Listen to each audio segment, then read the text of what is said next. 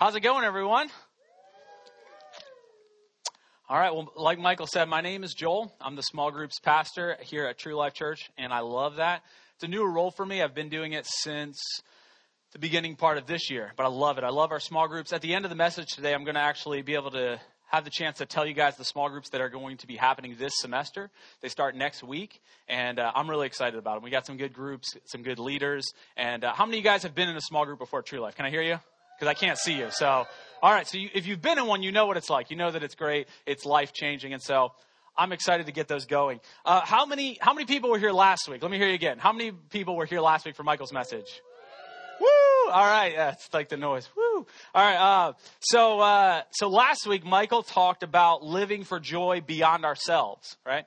And in that, uh, he did a few things at the beginning to kind of lighten things up and joke around a little bit. He talked about things that brought him joy, and then he showed us old pictures of himself. Do you remember this? Anyone? If you weren't here, you can go listen to it. You won't get to see the pictures, unfortunately. But he showed us some old pictures of himself when he was like a band geek and things like that, right? And uh, and then he talked about selfies for like a good portion of the message, from what I remember. Um, and so we declared it Selfie Sunday, and uh, and we talked about selfies. So I was thinking, what could I do to kind of follow up to that in today's message? So I thought old pictures, selfies, things that'll make you guys laugh. What if I brought old selfies uh, of myself? Because uh, here's the thing to all the teenagers who thought they invented selfies. You didn't. Uh, they've always been around. Uh, the difference is that uh, when I was a teenager and we were doing selfies, we didn't have a name for it. They were just called bad pictures, and uh, and you didn't see them until you developed them. So you you took it with your disposable camera, and you had no idea how it looked, and you put it in the envelope, and you dropped it in the box, and you came back three days later and paid the extra three dollars for the over overnight and uh,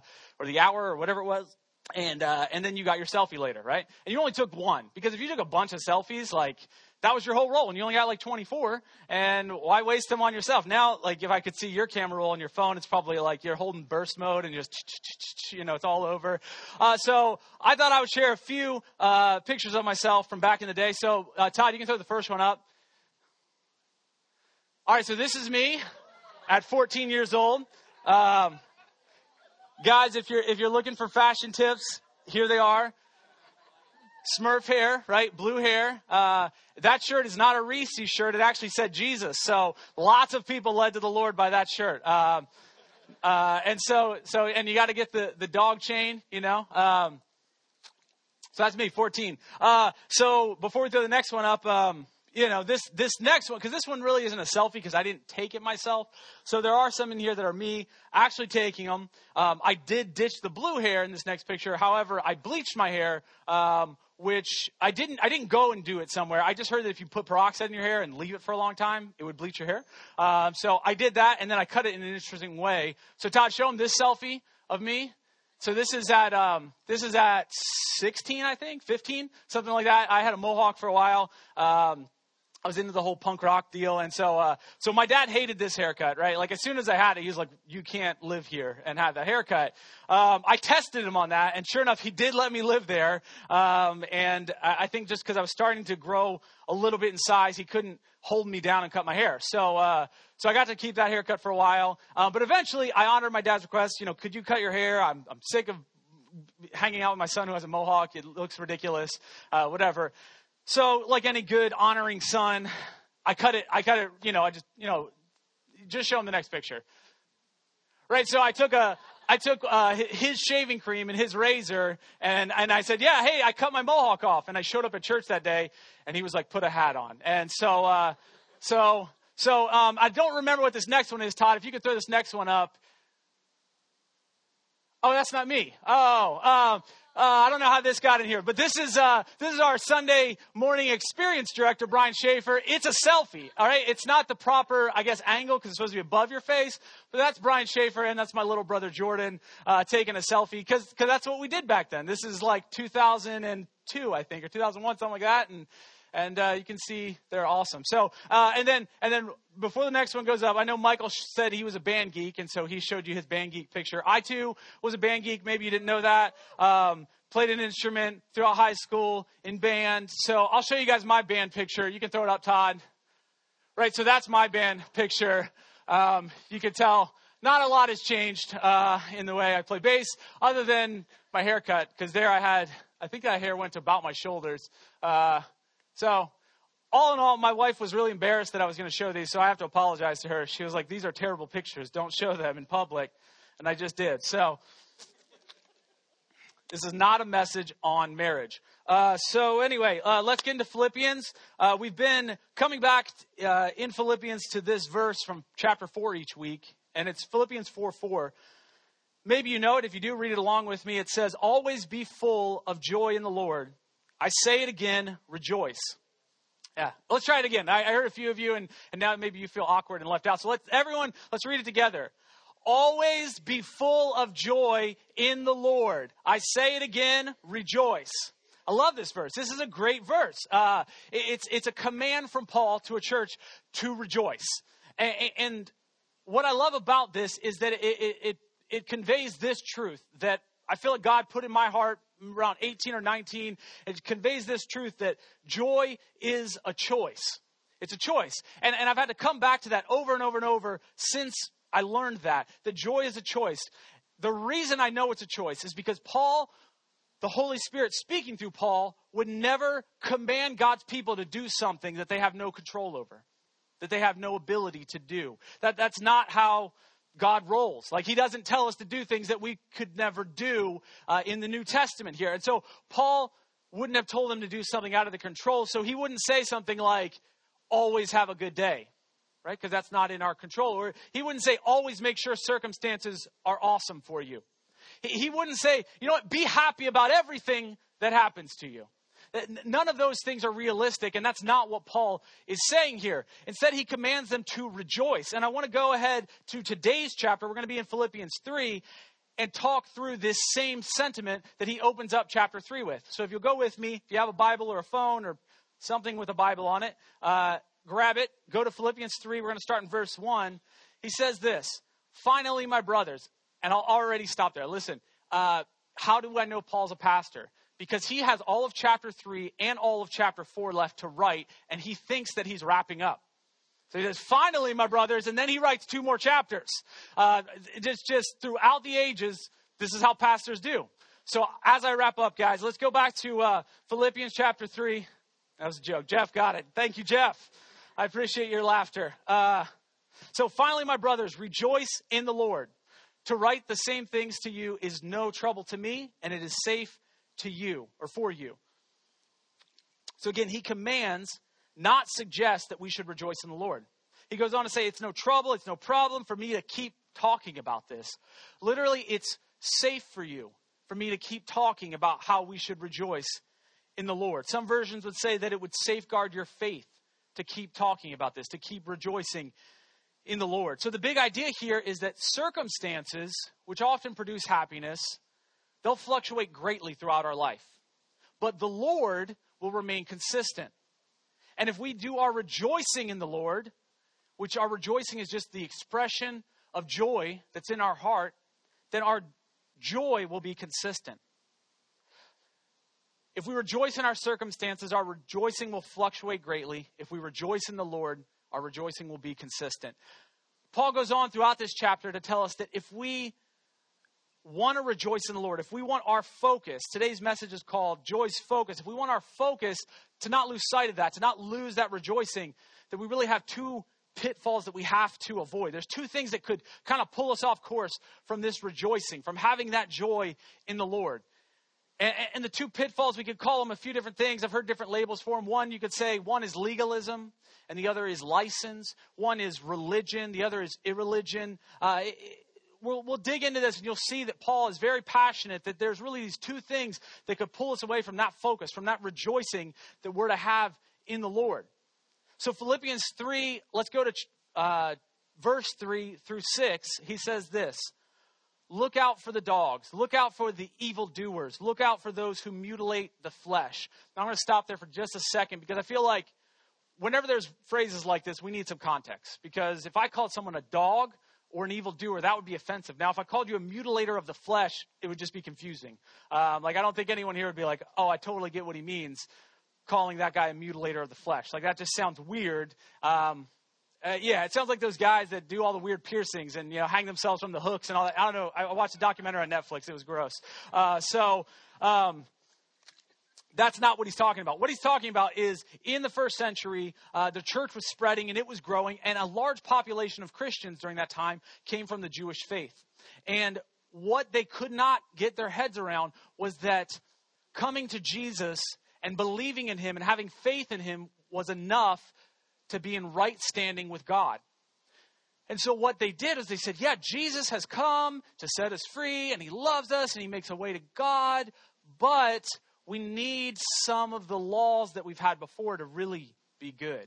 So yeah, Jesus, but also let's make sure we eat this certain way or yeah, Jesus, but let's make sure the men are circumcised. And no one said amen. Uh, Jesus plus, you know, and this was their mindset. Jesus plus this will be salvation. I heard one pastor say, Jesus plus anything ruins everything. And that's what Paul's going to convey here. He's so passionate that he's he's insulting to these people. He's saying, you know what? No, you can't add anything to Jesus. To do that makes you a dog. It makes you an evil doer. You're not doing something good. You're not just adding something that's neutral. You're actually doing something evil by adding to the grace of Jesus. And so he says this. We'll, we'll keep going. Uh, I guess now it's verse 3. That was verse 2. I apologize. It says, For we are the circumcision who worship by the Spirit of God and glory in Christ Jesus. What he's saying there is that, you know what? They're missing the point. Even though some of you in the church aren't circumcised, you actually get it. Like you actually are connected with the Spirit of God. Uh, and we put no confidence in the flesh, though I myself have reason for confidence in the flesh also. If anyone else thinks he has reason for confidence in the flesh, I have more. Circumcised on the eighth day, which was a big deal to them, of the people of Israel, of the tribe of Benjamin, which was sort of an elite tribe, a Hebrew of Hebrew, a Hebrew of Hebrews, as to the law, a Pharisee, as to zeal, a persecutor of the church, as to righteousness under the law, blameless. Uh, I want to pause here. I want, I want you to catch what Paul just said. He said this phrase, as to righteousness under the law, what's the word there? Blameless. Let that sink in for a minute. Would any of us look at the Old Testament law and call ourselves blameless? Right? I wouldn't. Right? I mean, I think most of us, if we're honest, would say the Ten Commandments were pretty challenging in the past 24 hours. But the Old Testament had over 600 laws. And Paul's looking at that and saying, I was following it so strictly, I was blameless. Okay? So is Paul bragging? Is he proud of this? Is he saying, you know what? I was so perfect. I was blameless. I was awesome. And it, it made me right with God. Is, is that where he's going? I want to keep reading right on into verse 7. This is what he says. Right after that, right after he calls himself blameless according to the law, he says, But whatever gain I had, I counted as loss for the sake of Christ. Indeed, I count everything as loss because of the surpassing worth of knowing Christ Jesus my Lord. For his sake, I have suffered the loss of all things, and I count them as rubbish, in order that I may gain Christ and be found in him, not having a righteousness of my own that comes from the law but that which comes through faith in Christ, the righteousness from God that depends on faith. Yeah, I love this. Like I don't even have to preach; I can just read. It's it's it's so good. Like I love reading Philippians three. It, it, it gets me every time. Uh, what I what I what I want to set up here is that Paul. There's different types of conversions, different types of people that come to Jesus at different seasons of their life. Paul was not the guy that you hear of that was down and out and had hit rock bottom and had no other options and went, oh, but now I need Jesus, right? And that's fine. That's a lot of people. Like a lot of people I know, that's where they came to Jesus.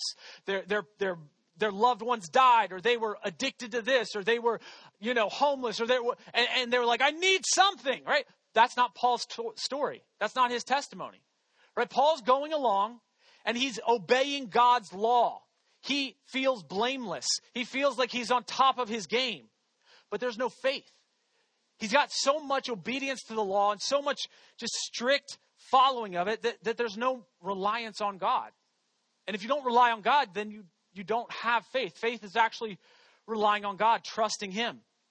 And so Paul then used his religion, he used this, this sort of self righteousness to then persecute the church, he says. That when these new people came along and said, Oh, we just need Jesus, he said, No. Not just no, but no, I'm going to throw you in jail. No, I'm going to ransack your house. No, you're going to be put to death. We see in Acts him standing by as they as they stone Stephen, as they martyr him, as they kill him, and it says he's standing by approving. Paul was a persecutor of God's church because he felt self righteous, because he felt good about himself with the things he was doing. And, and, and I thought this this week, God just kind of put this phrase in my mind, and I'll share it with you guys that this is what religion does. That religion is when we cling so tightly to something that God has used in the past that we in turn use it to beat up the people who are currently experiencing a move of God. And that's what Paul was doing. The law was not evil in and of itself. The law was created by God to set his people apart, to make them holy, to make them different than the nations around them, so he could draw all people unto himself.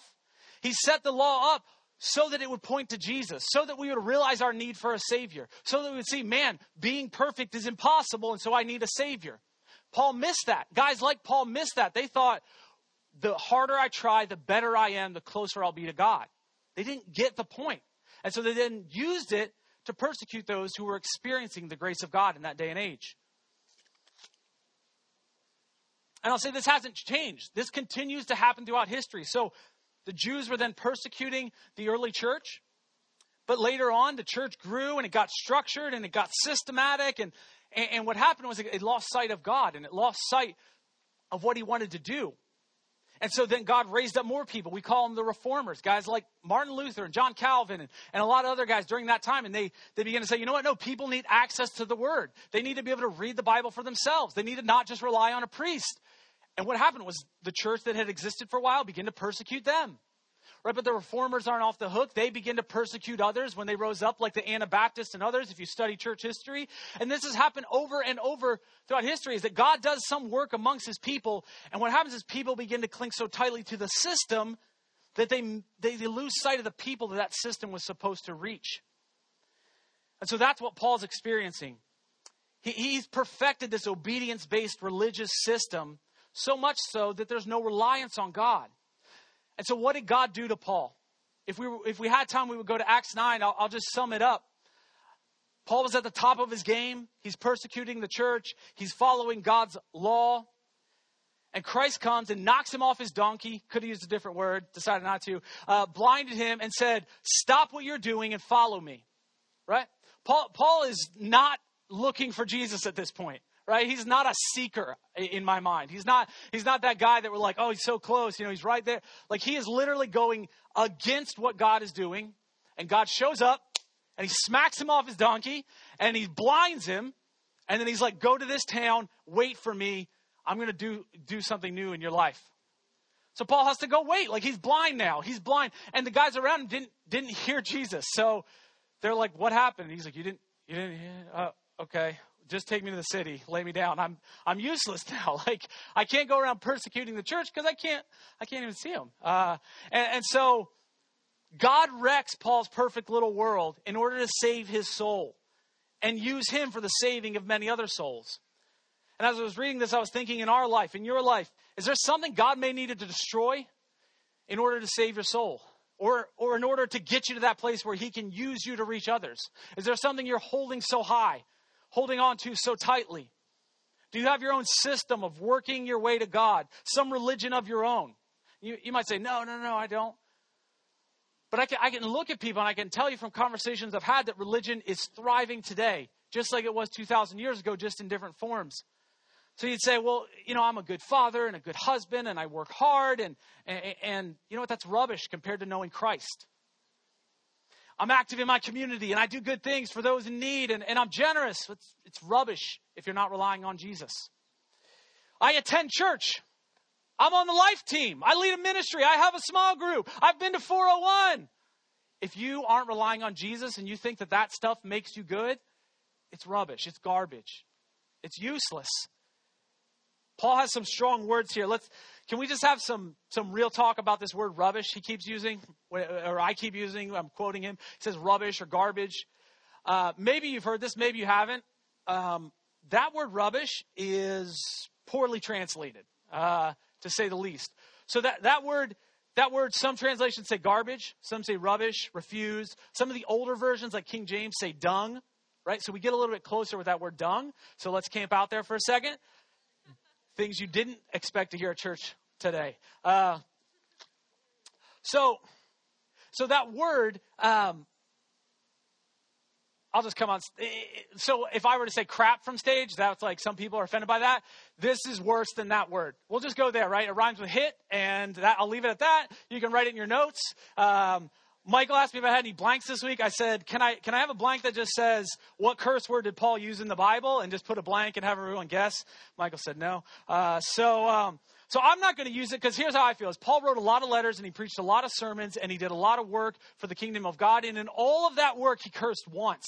So I feel like every preacher gets to curse once, maybe. And I'm saving mine because I don't know. Like I didn't feel like this was my time yet. Um, so I'm saving that. So one day, you know, maybe not here, but one day somewhere Maybe not today, maybe not tomorrow. Anyway, uh, so he uh, he uses that word. He uses that word. He says, "Our righteousness is that.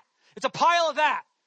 And you're like, "Wow, that's that's that's offensive." Why would Paul say it? He wanted to shock his readers. I study. It's the only time this word's used in the Bible. And when you look at literature from that time period, it's rarely used because it was an offensive word. It was a cuss word. People didn't just go around saying it all the time. And he says that's what our righteousness is like.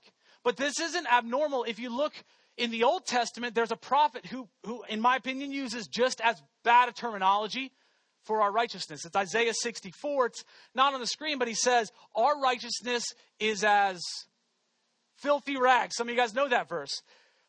Let, let me again just take it, you know, let me just go over that line that I probably shouldn't go over. But um, in Isaiah's day, when a, when, a, when a woman was having her time of the month, couldn't go to the store and buy Tampax or whatever. So they use rags. And so that phrase, filthy rags, that's what that means. It means equivalent to use tampons, right?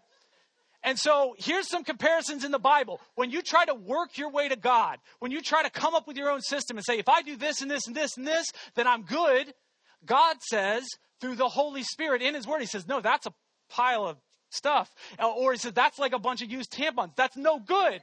Like, there's no use in that. And you say, man, that's gross. That's offensive. That's the point. Because when we, when we try to earn our way to God, it's offensive to God. God is offended by that. He says, what are you doing? My righteousness is free. It's a gift. You can have it through Jesus Christ. I heard this, I heard this analogy from a, a pastor like Matt Chandler. He said, when we try to earn our way to God, it's like a man working overtime to pay a mortgage that he doesn't owe. Can you imagine this? A guy coming home and, and his wife's like, hey, you know, the kids' baseball game's tomorrow and whatever. No, I gotta do, I gotta do a 16 hour day. I gotta get that OT. I gotta pay that mortgage. And she's like, baby, we don't have a mortgage. And he's like, oh, we got all these bills. They're stacking up. I gotta get that money. I gotta put in my time. I gotta work hard. And she's like, we don't have any bills. That's what it's like when we're trying to earn our, our righteousness, when we're trying to earn our salvation. We can't earn it. It is free. And when we try to earn it, it's like, what are you doing? It's free. It's right there. Why are you missing out on life? Why are you stressing out? Why are you beating yourself up when it's free, when it's available to you? Why would you do that? Like we would all say that guy's crazy. Like why are you missing your kid's ball game to work a 16-hour day when you don't have a mortgage to pay on? But that's what it's like when we are trying to work our way to God when we're trying to earn our own righteousness. And here's my test for this. If you want to say, well, do I do this in my life? How do you respond to God when you sin? Ask yourself that question. What do I do when I sin? Because we all sin. Don't, don't sit there and go, well, I don't, you know. No, we all sin. We all screw up. I, I, I guarantee that. When you do, not if you do, but when you do, what's your response to God? If your default is to run from God, or to think, man, I need to do some good things before I come back to Him. I need to read 10 chapters of the Bible. I need to fast lunch. Maybe once I get back to church this Sunday, then I'll feel good with God again. That's religion. That's not what Jesus died for. It's not what He came and shed His blood for. It wasn't so that you could earn your way back to Him every time you screw up. If when you sin, you run to God, and you say, I'm sorry, and you embrace his forgiveness. Not that you don't regret it, not that you don't have some remorse or, or grief. The Bible says that, that godly sorrow brings us to repentance, but that you embrace his forgiveness right away. You don't feel like you need a timeout before you come back to God. That he's there, right there, right then, in that moment, and you could turn to him. Like you could sin and turn to him. God, I, I'm sorry. I screwed up just now, like a second ago. And God is not going, no, go to, go to, your, go to the corner. Like some of us experienced that maybe as kids. That's not God's style. He doesn't say, go to the corner. I'm not talking to you right now. That's not God's love. God's love is free. God's righteousness for us is free. But does Paul check out there? Does he think that just because we have grace, we get to do whatever we want and not care and just, eh, whatever? No, that's the other pitfall. And so I want to skip down. If you have your Bible, go to verses 18 and 19. This isn't a different thing, but it's really the other side of the same coin.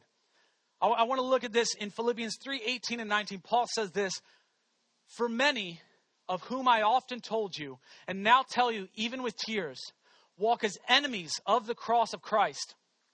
Their end is destruction, their God is their belly, and they glory in their shame, with minds set on earthly things. People who are enemies of the cross, whose end is destruction, they're not they're not Christians. They're not spending eternity with Jesus. Okay?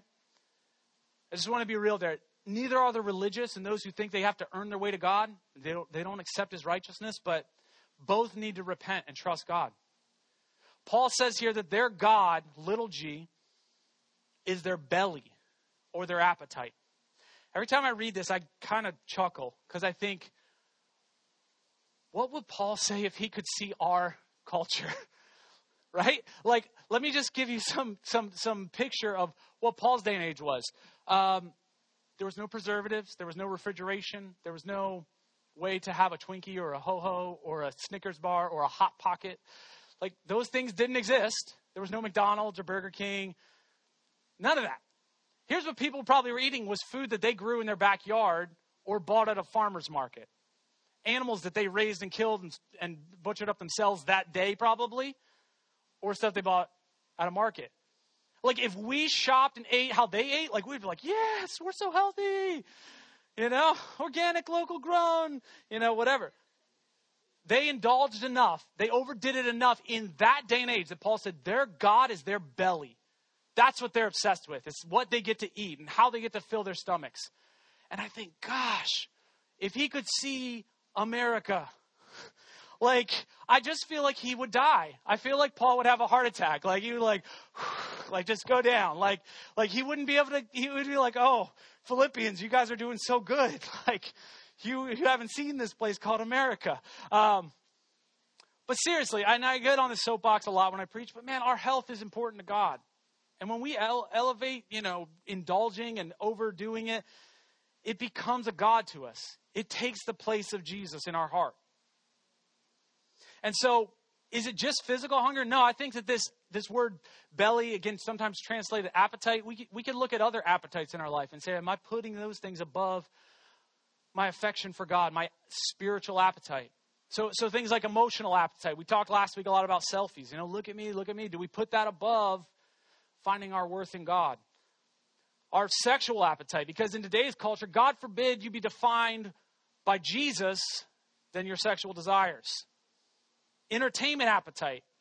And I'll just say this how much time and money and effort do we sink into entertainment versus knowing Jesus Christ and embracing his love and spending time with him and, and enjoying him? And I don't say that to shame anyone because I'm right there with you. It's so easy, right? Like it's so easy to just veg out and just feel at the end of a day or at the beginning of it, like I just need to relax. I just need this me time. And then three hours later, you're like, what am I still watching TV for? Um, I, I, I'm with you guys on this because I was thinking, you know, last year I was on this this god awful schedule of working three to midnight, and I got home and nobody would be awake, but I would be really awake, and there was like nothing to do, and it's hard to like do something serious or work on anything because it would be loud. So I'd watch TV, and so I started watching um, uh, Doctor Who. Right? Anybody like Doctor Who? All right, good, sweet. So, so you guys will understand my pain. Uh, so, uh, so I started watching Doctor Who, and at first I watched, you know, some of the stuff uh, in the uh, first season of the newer stuff, and I didn't like it. I was like, this is dumb. And uh, came back to it later and watched the newer stuff with Matt Smith, who's the best. And uh, and I was like, this is awesome. And I just just barreled through it, binge watched that over like a week or two. I was like, this is great. And I was like, well, now I got to watch something. Uh, David Tennant. So I went back and watched all his stuff in Doctor Who. I was like, he's great too. Then I went back and watched the season with the guy I didn't like just because I wanted to find out more. Then I started watching stuff from like the 60s and 70s, and I've been just burning through that stuff. Here's the point of that, right? whatever appetite you feed, that appetite will grow. And it wants more and it won't stop. Now, now, Doctor Who, that's a dumb, kind of silly example. It's a TV show, but the more I watched of it, the more I wanted to watch of it. And maybe you've done that with another show, Lost, 24, or something else. I don't know. And those are old shows now, but uh, sorry. Um, whatever. The more you feed an appetite, the more it'll grow. And this happens with food, this happens with sex, this happens with entertainment. The more you feed it, the more you indulge in it, the more it will grow. And so, all I can say on that point is that we should be feeding our spiritual appetite. We should be feeding our love of Jesus. We should be feeding our affection of Christ. That, that the more we feed that, the more we'll want Him, the more we'll desire Him, the more He'll be able to work in our life. That's not religion. That's not us earning our way there. It's just a fact that if we embrace Jesus and we spend time with Him and we, we sink our lives into Him, it'll grow. It'll grow. Jesus says, whatever you sow, that's what you'll reap. I now have a sonic screwdriver on my keychain. I sowed into Doctor Who. I reap Doctor Who. Sorry. Uh, so he he then says um, he says this. He says he uh, that the people glory in their shame. And this again sounds like today. I don't know how many of you guys read the news, but I feel like it's pretty weekly basis that some celebrity is on the headline of some news site and it says they released a sex tape. Sometimes on accident, accident, right? Like how many, don't raise your hands, but how many have accidentally released a sex tape to everybody, right? Like that's not real. Like when I see that, I'm like, yeah, they accidentally did that. Whoops. Uh, oh, I accidentally sold the rights to a movie company. It's out online now. Whoops. I don't know how that happened. Um, or, or some rapper, you know, they're like, hey, you wrote this song about beating women. And then they're like, yeah, it's artistic. And they're defending it. They're glorying in shameful things. They're celebrating things that should, should be shameful, should make them feel bad. But they don't. And that's the culture we live in. Don't get sucked into that. Don't. And Paul says all of this is because those people have set their minds on earthly things. So what's the solution? Because really these are the two pitfalls is that we could fall over here into religion and think, I just got to earn my way to God. If I just do one, two, three, four, then I'll be there and, and God will love me and, and I can't be with him if, if I'm if I'm sinful, if I'm dirty. And then over on this side it's like, I don't care, whatever, I'll do whatever I want. I'll feed my appetites and my desires and what I want to do. And, and, forget God, or, or maybe, you know, God's going to just have to forgive me. He's just going to have to. Both of those are wrong. Paul, Paul says both of those are wrong. So, what do we do? What's the one thing that could keep us from slipping into both of those? Go to Philippians chapter 3. We'll start in verse 12. Paul says this Not that I have already obtained or am already perfect. I love Paul's attitude here. But I press on to make it my own because Christ Jesus has made me his own. I love that. Jesus has made me his own. That's so cool. Uh, brothers, I do not consider that I made it my own, but one thing I do. This is the this is the secret. This is what you guys need to get in your hearts. One thing I do, forgetting what lies behind and straining forward to what lies ahead. I press on toward the goal, the prize, the upward call of God in Christ Jesus. Paul's advice is this is that we need to forget the past and strain toward what's ahead. And something I always took this as if you're on the side over here of sin and, and shame and, hey, I'll do whatever I want, you think, yeah, I'd love to forget my past. I'd love to forget that.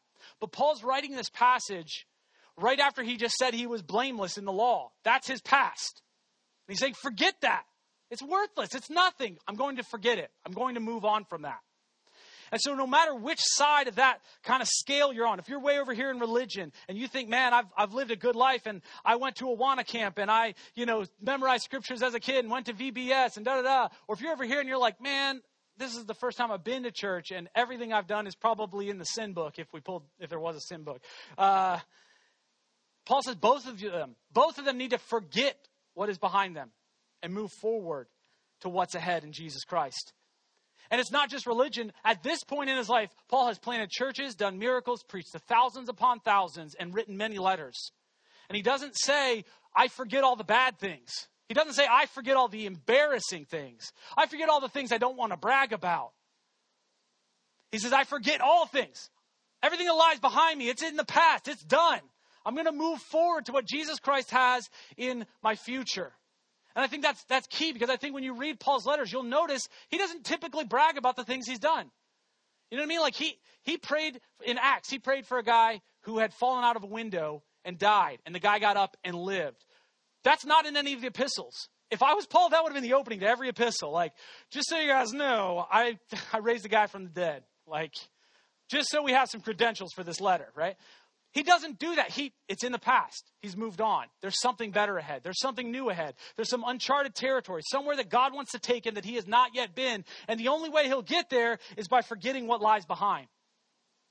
And that's tough. Sometimes we want to hold on to the past. I think sometimes we want to cling to the past because we, we sort of make it better than it really was. And this is exasperated in our culture by Facebook and Instagram and Snapchat and all these things that help us look back at things and make them look better than they were, right? Like we put filters and, and all these things on them, and then they look better than they were. And so I know there's days where I'll look at a picture and be like, that's such a good picture, but that was a really crappy day. You know, like that was really bad. I just happened to get a good picture out of it. I remember last year, uh, I was with some friends. We went running, and one of the friends got sick, right? And they spent the rest of the run in the bathroom. Okay? They ran like a quarter mile and then spent the rest in the bathroom. But during that quarter mile, they had taken a picture. They posted to Instagram later. They were like, running outside. It's a beautiful day. It's so magical. Oh, and I was like, you were in the bathroom the whole time. That's total lie. Like, but a year from now, 10 years from now, if they see that picture, they're like, oh, that, that was such a nice, that was so beautiful. Because they'll probably forget all the stuff right? It's instant nostalgia. Like we, we get nostalgia about things that happened last week, and we're like, oh, it was so much better back then. And, and on a big scale, sometimes we do this with important things. We're like, man, if I could just get my marriage back to how it was when we were newlyweds. Man, if when I was in my early 20s, I had no responsibility. That was awesome. Now I have kids and a job and all this stuff, and it was just so much easier back then. Or, oh man, remember when our kids were cute and not annoying and, uh, if I could just get back to my college body, right? Like if I could just play football like that, Kevin probably couldn't even touch my knee. If I could, that's a joke about our pastor. If, if you don't get it, listen to almost any sermon he's preached in the past year. Uh, so I was, I was telling my wife, I do this, I do this spiritually too. I'll say, man, back then it was so much easier to just have those long, quiet times. Or, man, I had less distractions back then, and so I seem to be able to pray longer or harder, fast more often. Or, you know, man, I, when I was 18, 20, I could run on like four hours sleep and get tons of stuff done. And now, four hours sleep, I, I feel like I'm about to die. Um, man, and, and Paul would say, forget it. Forget that stuff. It is over. You'll never get it back. Move forward because Christ has something in your future. He has a purpose ahead of you that you haven't accomplished yet. And if you get stuck wishing, man, I, I just want to get back there where it was easier, where it was better. Well, one, it wasn't. But two, you'll never get back there. We have to move forward. So I want to wrap up with this story. How many of you guys know the story of the prodigal son? I feel like this illustrates my point really clearly. Um, in the prodigal son, if you don't know it, there's a father, and he has two sons. And the one son works hard and, and obeys his father and obeys his commands and does what he wants. And the other son says, You know what? I don't like this. And he says, Dad, just give me a, an early take on my inheritance. I'm cashing out my 401k early. Give it to me. I'll take the hit. I'll leave. So he takes the money and he goes and he lives in, in just dark, sinful life that he can.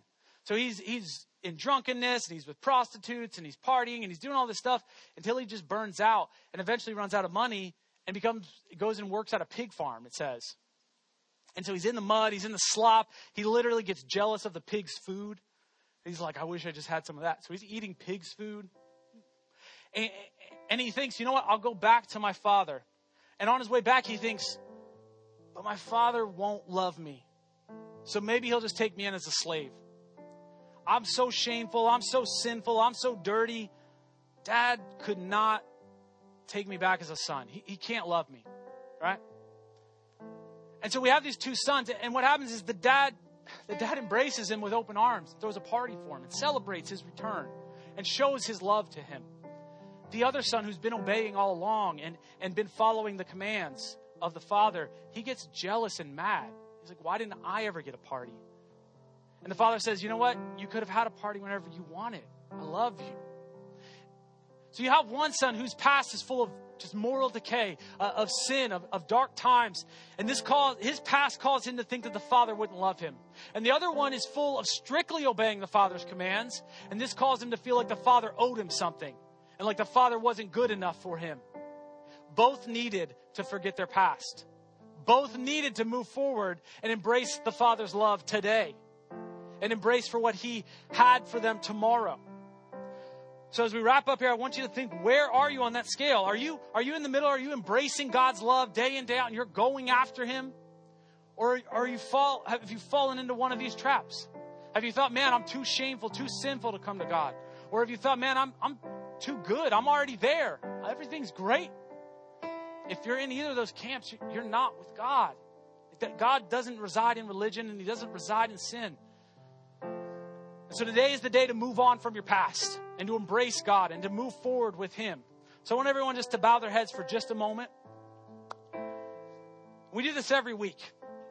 Man, if you're on either side of this, you're saying, I don't have a relationship with Jesus, I have religion, or I have sin, or I have whatever, but I don't have Jesus. What you're talking about, I know I don't have that. If that's you and you want to have that today, you want to start a relationship with Jesus Christ, no one's looking around. I just want you to put your hand in the air right now and say, That's me. I want to know Jesus today. Okay. So we're going to pray. We do this every week. We're going to pray. And just repeat after me here. Say, Lord Jesus, I repent of my sin. I repent of my religion. I acknowledge you as Lord of my heart.